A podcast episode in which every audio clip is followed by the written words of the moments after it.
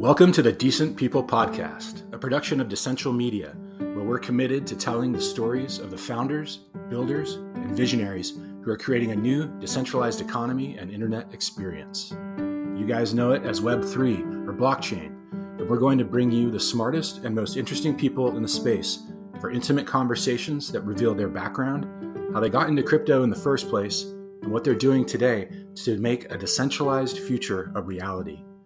Thanks so much for joining us, and check out our site at decentral.io. Now to the show.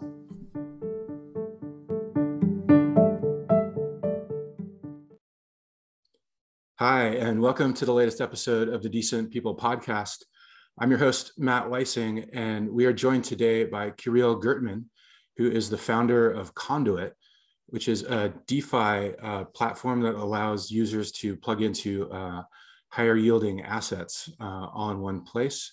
Uh, Kirill was born in the Ukraine and has uh, spent a lot of his life all around different parts of the world. It's great to have you here, Kirill. How are you? Yeah, uh, thank you. Um, I'm doing pretty well, and that was that was a pretty apt description of what we do in my life in a very short couple of sentences, which is which is cool. Um, but yes, um, doing pretty well, and thank you for having me. Yeah. So first off, I had to ask: Do you, do you still have family in Ukraine? I actually I don't have very close family there anymore. Um, my grandparents, who were the ones who kind of left, uh, who stayed there as we left, uh, they've passed away since, and so I don't have close family. But I do have uh, more distant relatives and uh, friends, and we actually have employees of Conduit that are there there now uh, and hopefully like everyone's okay um, so far at least. So hopefully they will they'll continue to be okay. Oh, that's good. Yeah, I wanted to ask about that. Um, well, you, I believe when you were born in Ukraine, uh, it was still part of the USSR. Is that correct? That's right. So you, you are gonna date me then, or I guess I can I can date myself. But that's you and me so, both, man. I remember when the Berlin Wall wall, wall fell, so it's okay. You're among friends. Yeah, I, that no that that's kind of maybe not not rare these days but you know people don't don't seem to recall this. But yes i was when i was born in uh, ukraine was called the ukrainian ssr which is like the, the socialist republic right of, of, of ussr um, and i think my the first uh, nine ten, 10 years of my life right we, we spent there. So um, it was a very different uh, place than, than it is today obviously. What uh, part of the country were you born in? Uh, so the city that where I'm from is Kharkov, which is uh, it's actually on the sort of northeastern uh, side of the country, and this it is one of the cities that's been invaded by uh, uh, by Russian forces recently. Yeah, um, and what were your impressions of it? What you said you were about nine or ten before you left.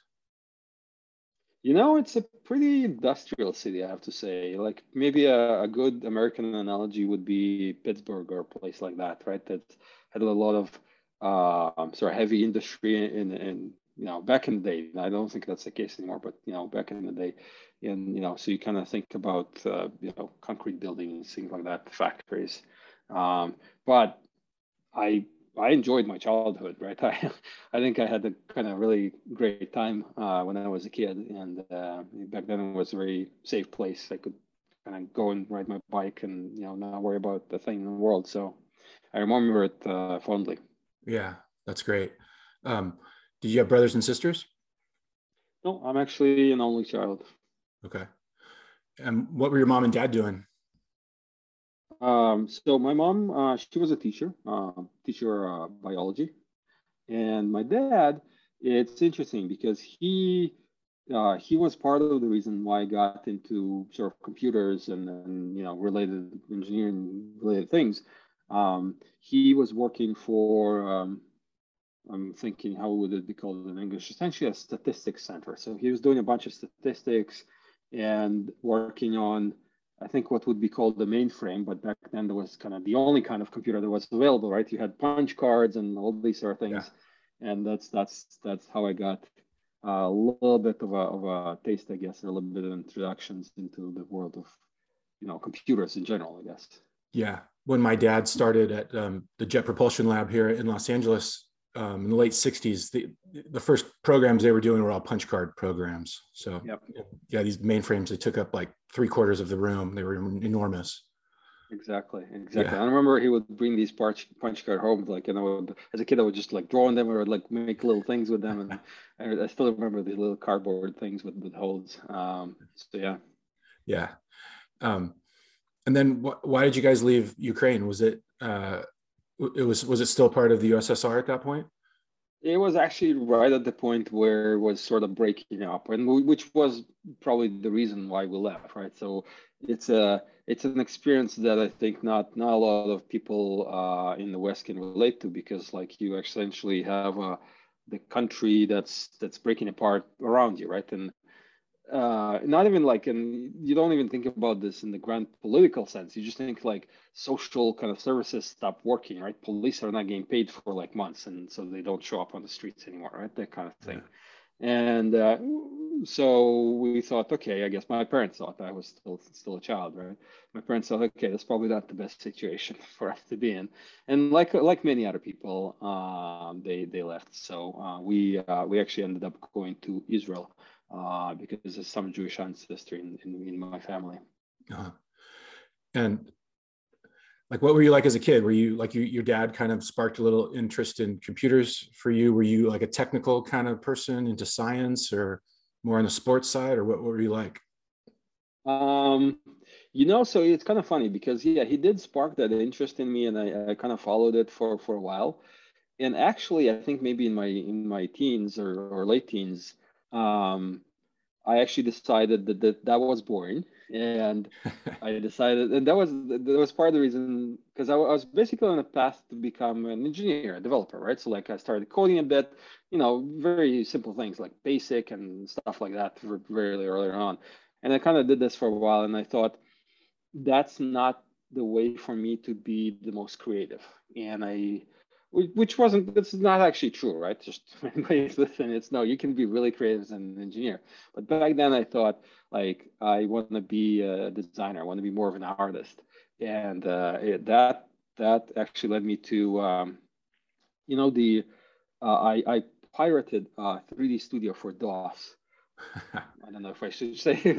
I think it's been long enough ago, and it's probably okay to say this. It's there was like 25 years ago or more. Yeah, I think you're fine. Uh, I, I, hope I'm okay. Yeah. Um, but um, so and I started playing. So what did 3D Studio do? What, what what did it allow you to do?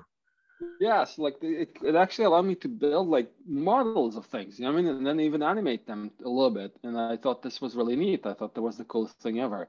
Um, and I could make like little, you know, little uh, models of people or whatever, and have them kind of move around and and uh, um, and I decided I wanted to be in the sort of visual effects kind of gaming industry, right? Mm-hmm. Uh, computer games and stuff like that, because that's that's fun.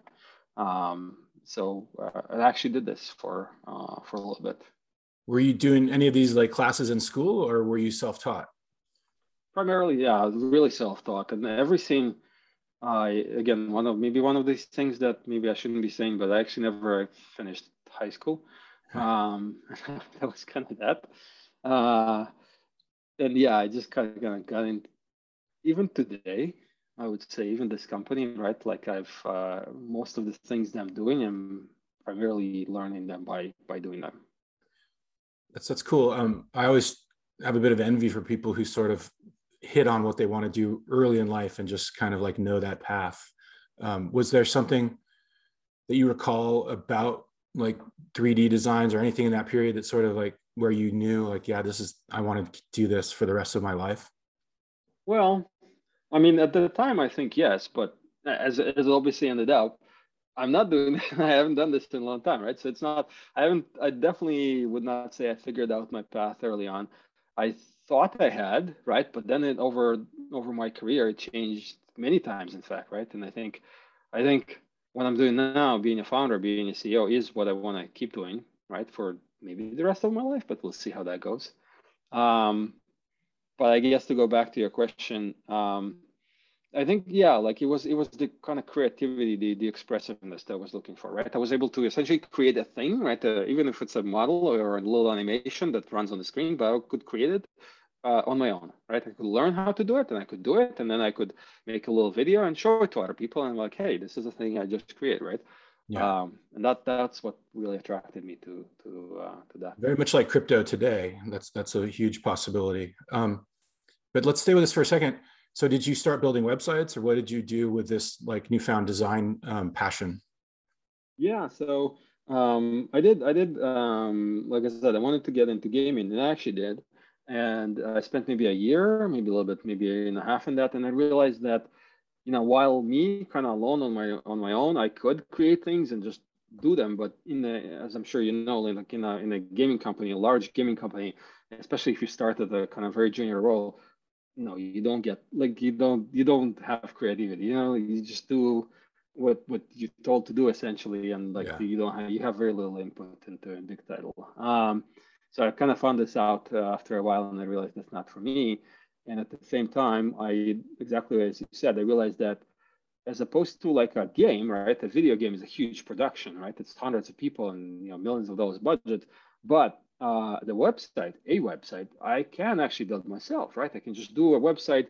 I, I taught a little bit of like backend. I learned how to set up a MySQL server and this kind of stuff, and mostly front and how to design like a page. And I started doing that, and I realized, yeah, I can do that thing end to end, right? So like I can do it, and I can publish it, and it can be online, and other people can see it, just on my own. And I started like freelancing to do that, and eventually I got a job doing that, like, like building websites and was called a um, a webmaster back then. Yeah, right? that's right, a webmaster. I remember that. It's a cooler name. I, am kind of. It's too bad we don't have this anymore. It's a cooler name than you know than like than, than you know front end developer or yeah. Well, you've got a lot of different masters. You got a dungeon master, webmaster. You know. yeah. Right. all, all very creative.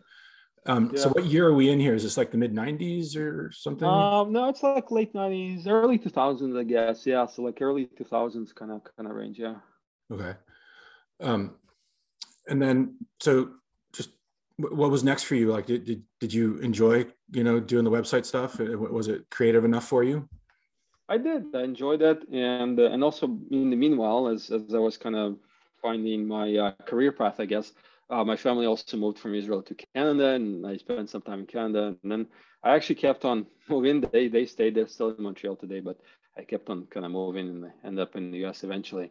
Um, but but yeah, I built a bunch of websites essentially as a freelancer. Then I got hired to my first startup, and I ended up being um, working a lot in e-commerce actually, um, which which was which was good, which was interesting, and I ended up um, maybe after probably seven or eight years, like maybe 2008, I think. Um, I'm sure you can check my profile and whatever. I probably got the date wrong, but somewhere in 2008, I was already in the role of like I think a creative director. So I had a you know a team of folks I was working with. I wasn't I was already a manager. Right? I had some designers. I was I was I was kind of managing and copywriters and that kind of stuff.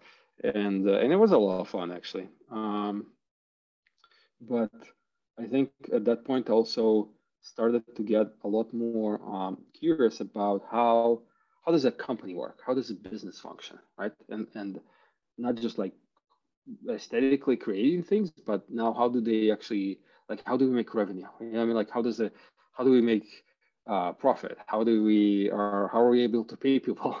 Yeah. and all this kind of stuff and uh, and and that led me to my I guess next next career change after that, uh, which was a, a, product manager. Right, so okay. like I didn't start starting companies just yet then, but I felt that you know if I could, I, I started thinking what's a role that that I could find that would allow me to have essentially more visibility into how like an organization functions and have some some impact on this. And and I realized that was a lot more kind of data driven then um, so that that little spark of kind of computer interest still remained, right? And I was very interested in data. And I thought combining all these things maybe sounds like a product manager. And so mm-hmm. I kind of switched gears and I also switched industries. So I went from e-commerce to um, to fintech, um, and I did that on purpose because I kind of looked at the sort of financial industry, and this is like 2008, 2010, right? I'm like, it's terrible right? The products are awful in a sense, not just like not just the UX, but like the products, nobody can make sense of them, right? Nobody can use them, whether that's individual or businesses. They're difficult to use. They're just not good. and I thought, okay, so like technology is going to come in, and internet is going to come in and like disrupt all that and change all that, and it's going to be a completely different and much better experience for everybody. And I want to be a part of that change. Yeah. And that didn't quite happen as quickly as I thought it would. You know. Yeah, I would argue it still hasn't really happened. Um, exactly. Did, yes. The financial crisis of 2008, you know that that area, like that era, did that color your views as well? Yeah, I, I, think so, right? Because that's that's that's probably a big part of where I thought the uh, the the industry was so terrible, right? And then and then the flip side of that, I was thinking, well, if it's so bad now, right?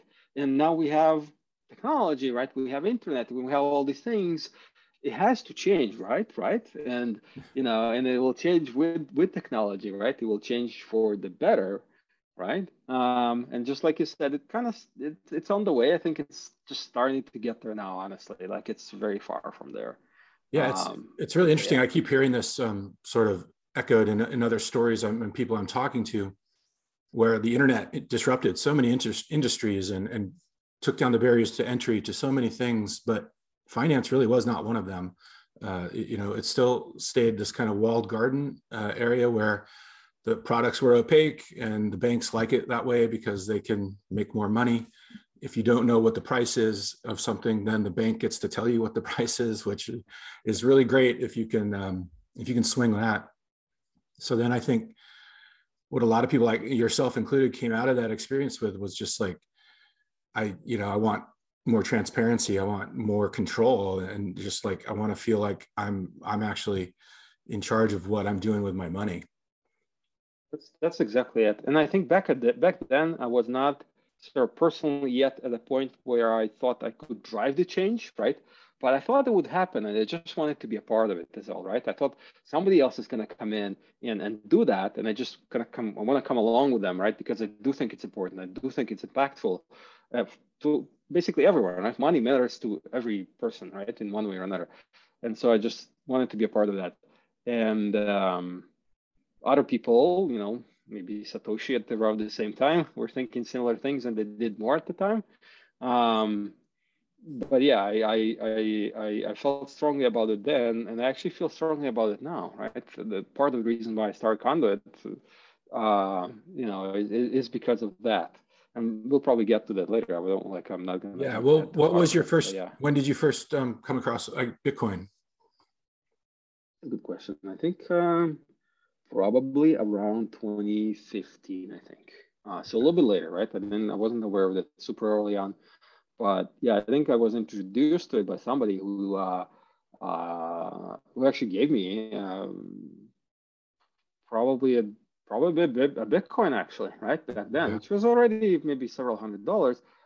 I, I, lost it since, by the way. I don't have it anymore. But uh, so many people have that it. same story. I know, right? Uh, it's, it's, yeah, but but um, but that got me thinking, right? So at first it didn't seem like much, and I was like, "What is this thing?" And you know, uh, what does it do? But I think around the same time, so I kind of in, in, my I guess professional life, I kind of moved from fintech actually into banking in the meanwhile, right? So by by that point, I was already I think I was already working, uh, or maybe was soon to start working in a, in a bank here in Boston called called mm-hmm. Eastern Bank, Eastern Labs. They had this innovation kind of division thing going, and and and the reason again the reason i did this is like having the fintech experience of trying to build on top of bank right? Because i'm sure you everybody knows right who's listening to this probably the way a fintech works is like you have a sponsoring bank under you right? Like you have like the actual deposit the actual money sitting in a in a bank somewhere right? And so and i realized well uh, kind of again maybe following the same theme you can't really actually build a fintech exactly the way you want because you're always constrained with what that bank allows you to do right and and it's fairly actually restrictive, right? Your your checking account, your savings account, your debit card, like they're very set. You know, I mean, there's very little that you can change about them really. And I thought that, you know, maybe if I can sort of get get deeper into this, right? Get deeper into the stack, and like maybe I can figure out a better way to to work with this, right? So.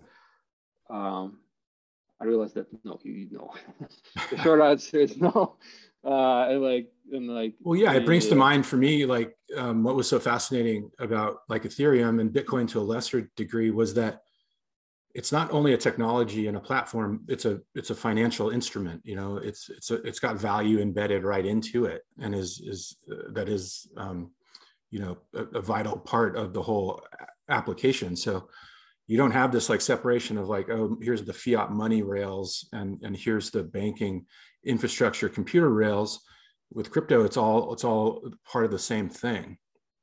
Yep. that's that's exactly right. And that's that's that's why i realized maybe not right away but you know i think maybe around sorry 20 2017 or 2018 early 2018 i kind of came to that that conclusion basically right? I was like well you're kind of really struggling to do something on top of this existing sort of legacy infrastructure right?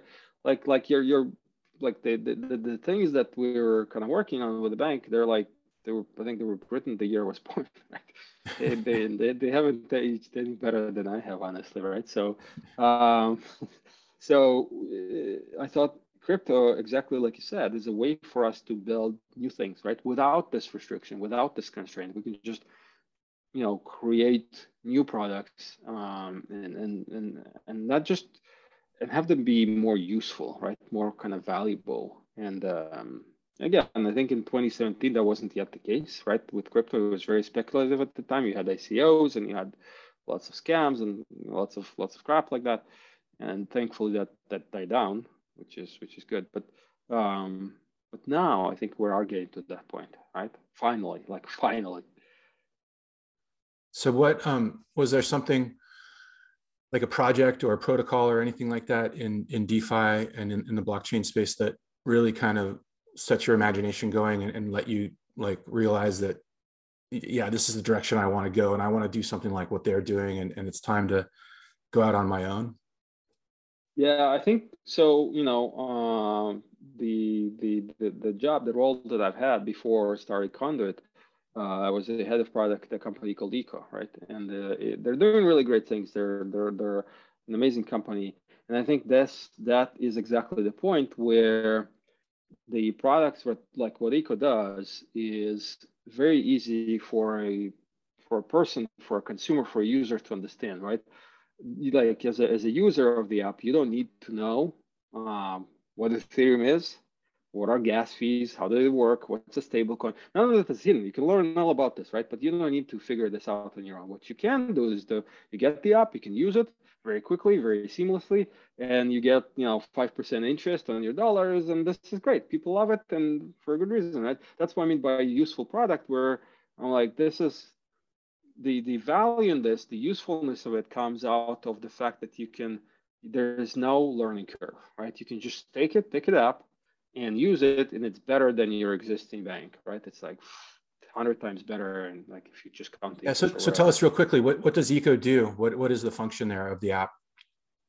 Yeah. So you know, Eco and um, essentially if you download the app it looks very much like any like any checking account any bank account or, or a new bank right it's you download the mobile app you can deposit dollars into it you see your balances in dollars you can you know spend your money on amazon and uh, have a card with rewards and all these kind of normal things but right but uh, you know as opposed to your normal kind of bank of america or chase account that gives you like 0.06% interest or something like that um, you know, with Eco you get like five, right? So that's a huge difference.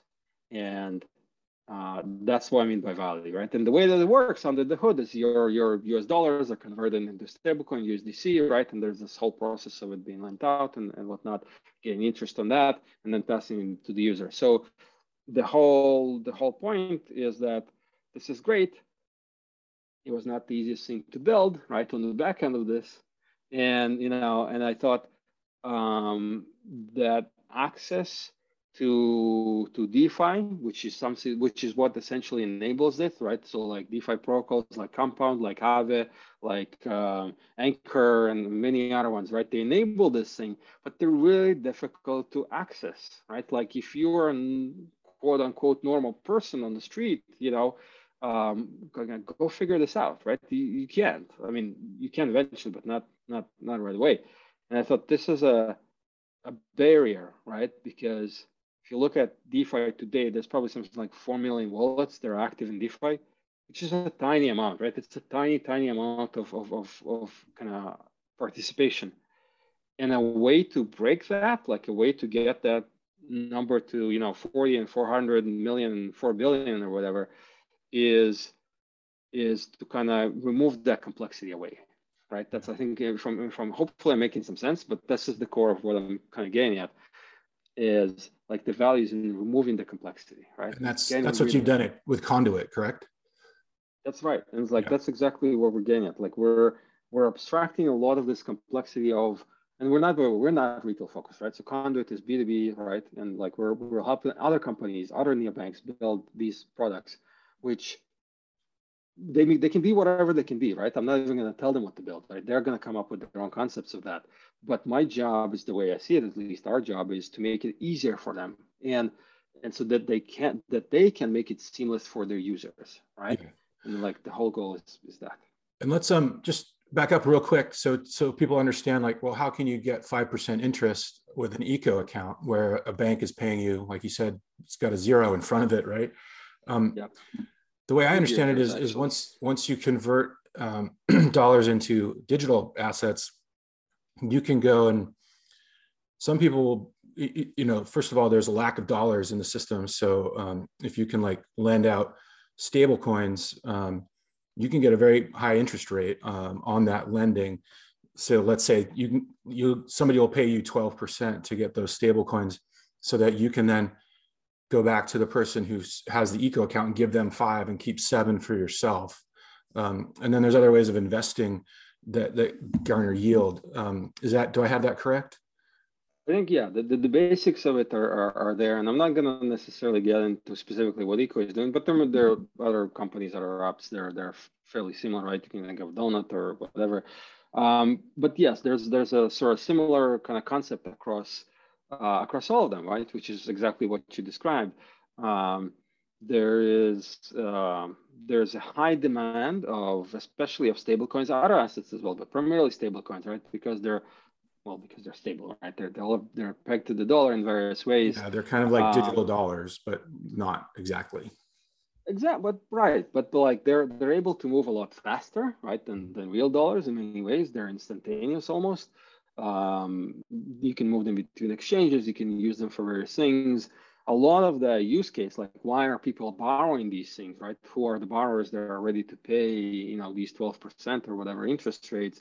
A lot of them are, you know, primarily using it for trading use cases, right? So like these are maybe hedge funds or very, very large traders um, that need to get access to these assets. And that's a quick and relatively easy for them to do it.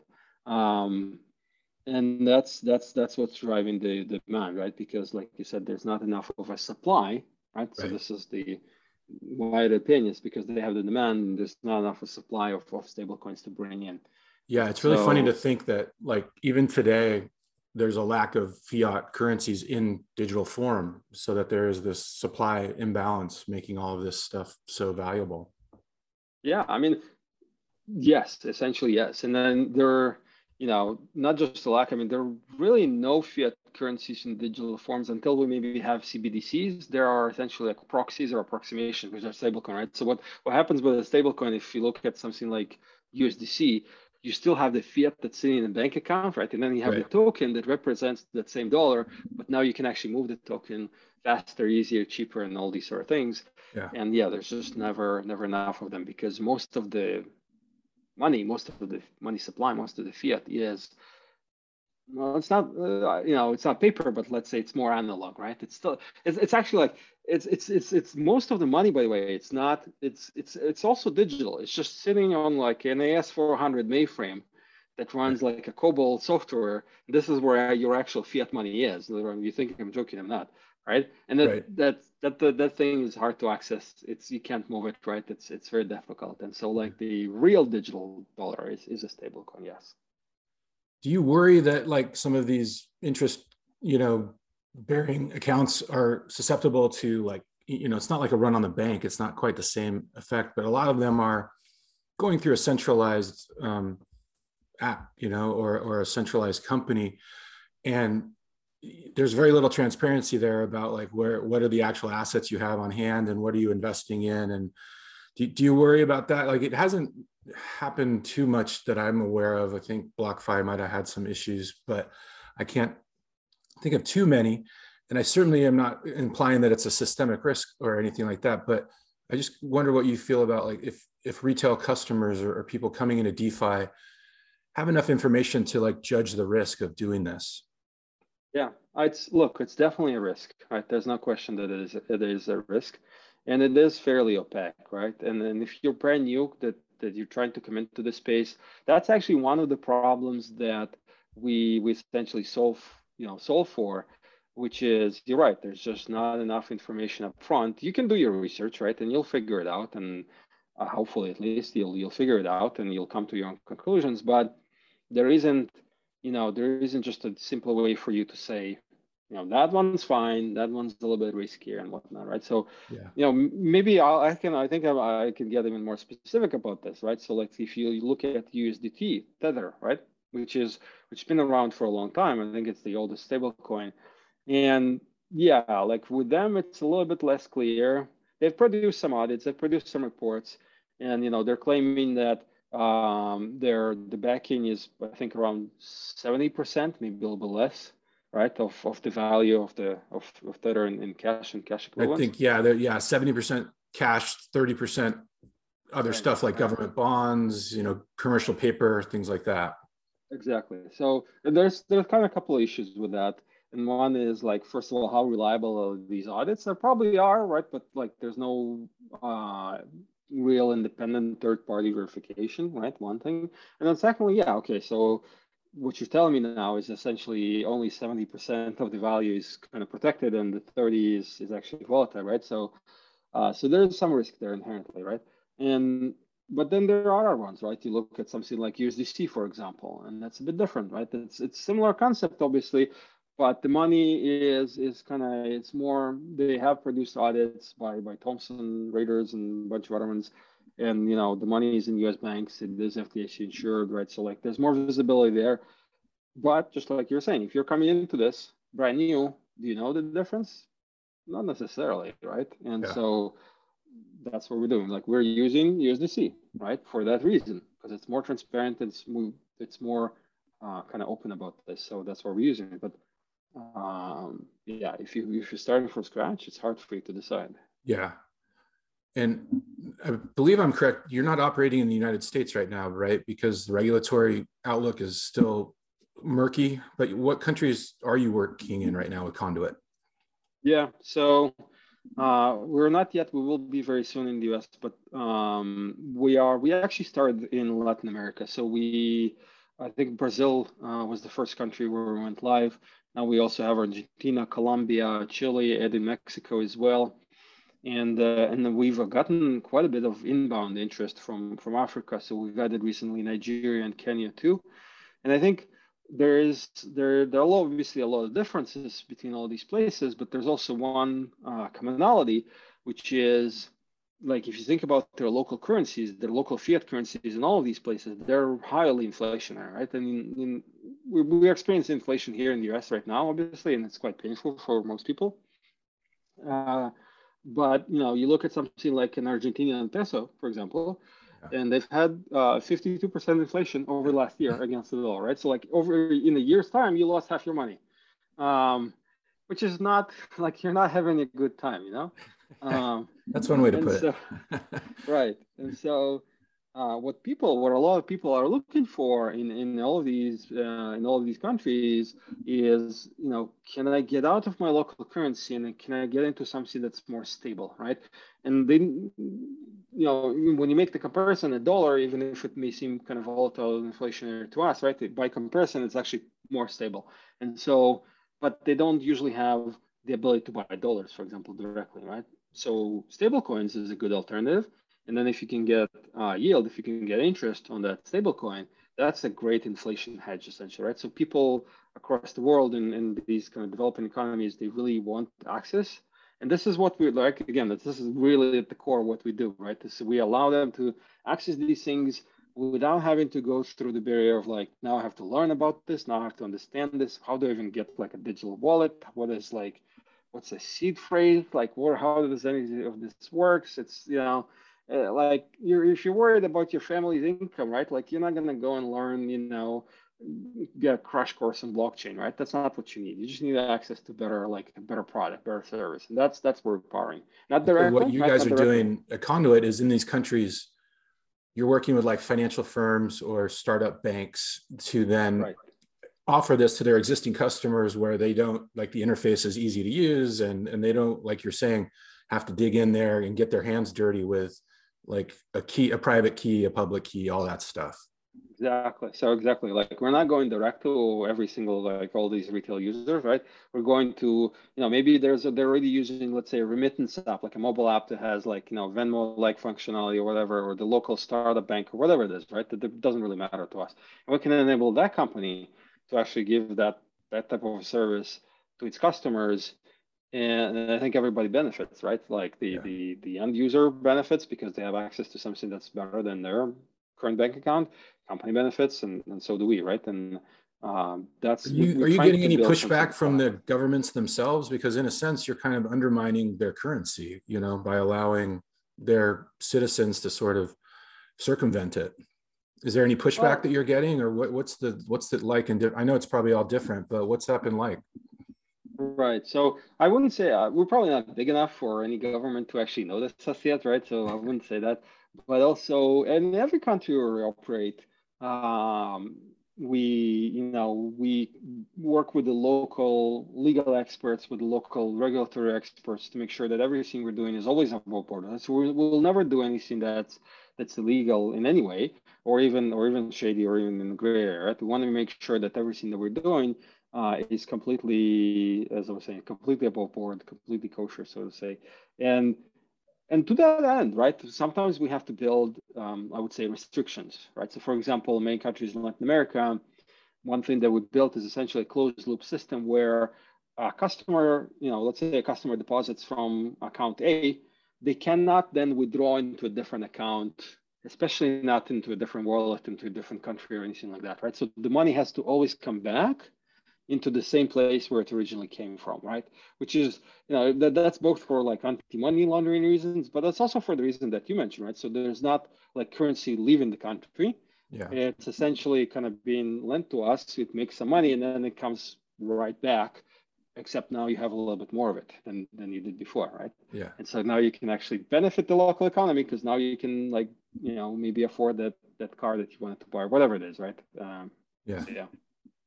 So how how have you um, you're working in all these different countries and jurisdictions. What what's the regulatory approach like been like for in those different regions and how would you compare it with what the US is doing and, and where things seem to stand here in, in America? Yeah, so I think um, like you said, it's it's it's it's very different um, kind of case by case, right? So like different countries obviously have very different approaches to this, and and and like I was saying, we basically try to figure out on a case by case basis. And sometimes we decide maybe it's not worth it for us, right? Like maybe the environment is too restrictive, or we can't operate in the way that we need to, so we just don't don't do that, right? We don't go into that that that country. We do this research up front, right? We obviously do this, like I was saying, find local experts, which is not easy because you know you don't like the regulation is not always clear enough for there to kind of be local experts in it, right? Yeah. Because it's uh, it's happening right now. But we always try to find somebody local. I think it's really key for us, both in terms of figuring out the regulation and actually, uh, by the way, in terms of sales as well, right? So we always want to have a person that's there on the ground and understands not just the letter, but also the spirit of the local kind of law and, and how you know how does the local government agency see these things, not just in, again in, in written, but maybe what kind of interviews does the head of the local, you know, securities agency give on TV, right? And what does he, what does they say on about that? So we always want to understand this locally.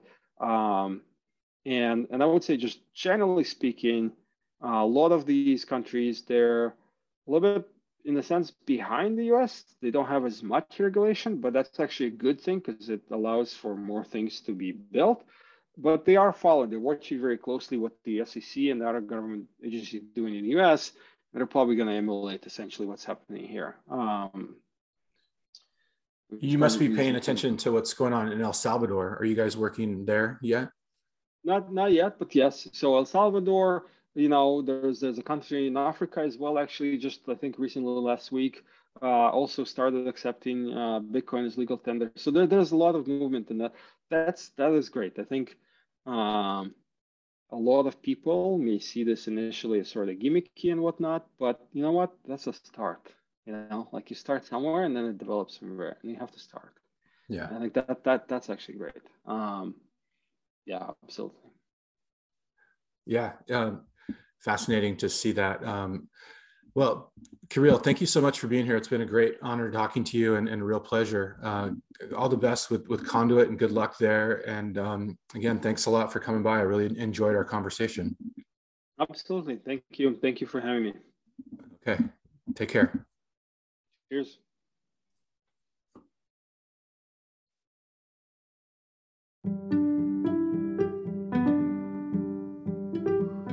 That's it for this episode of Decent People. Thanks so much for listening.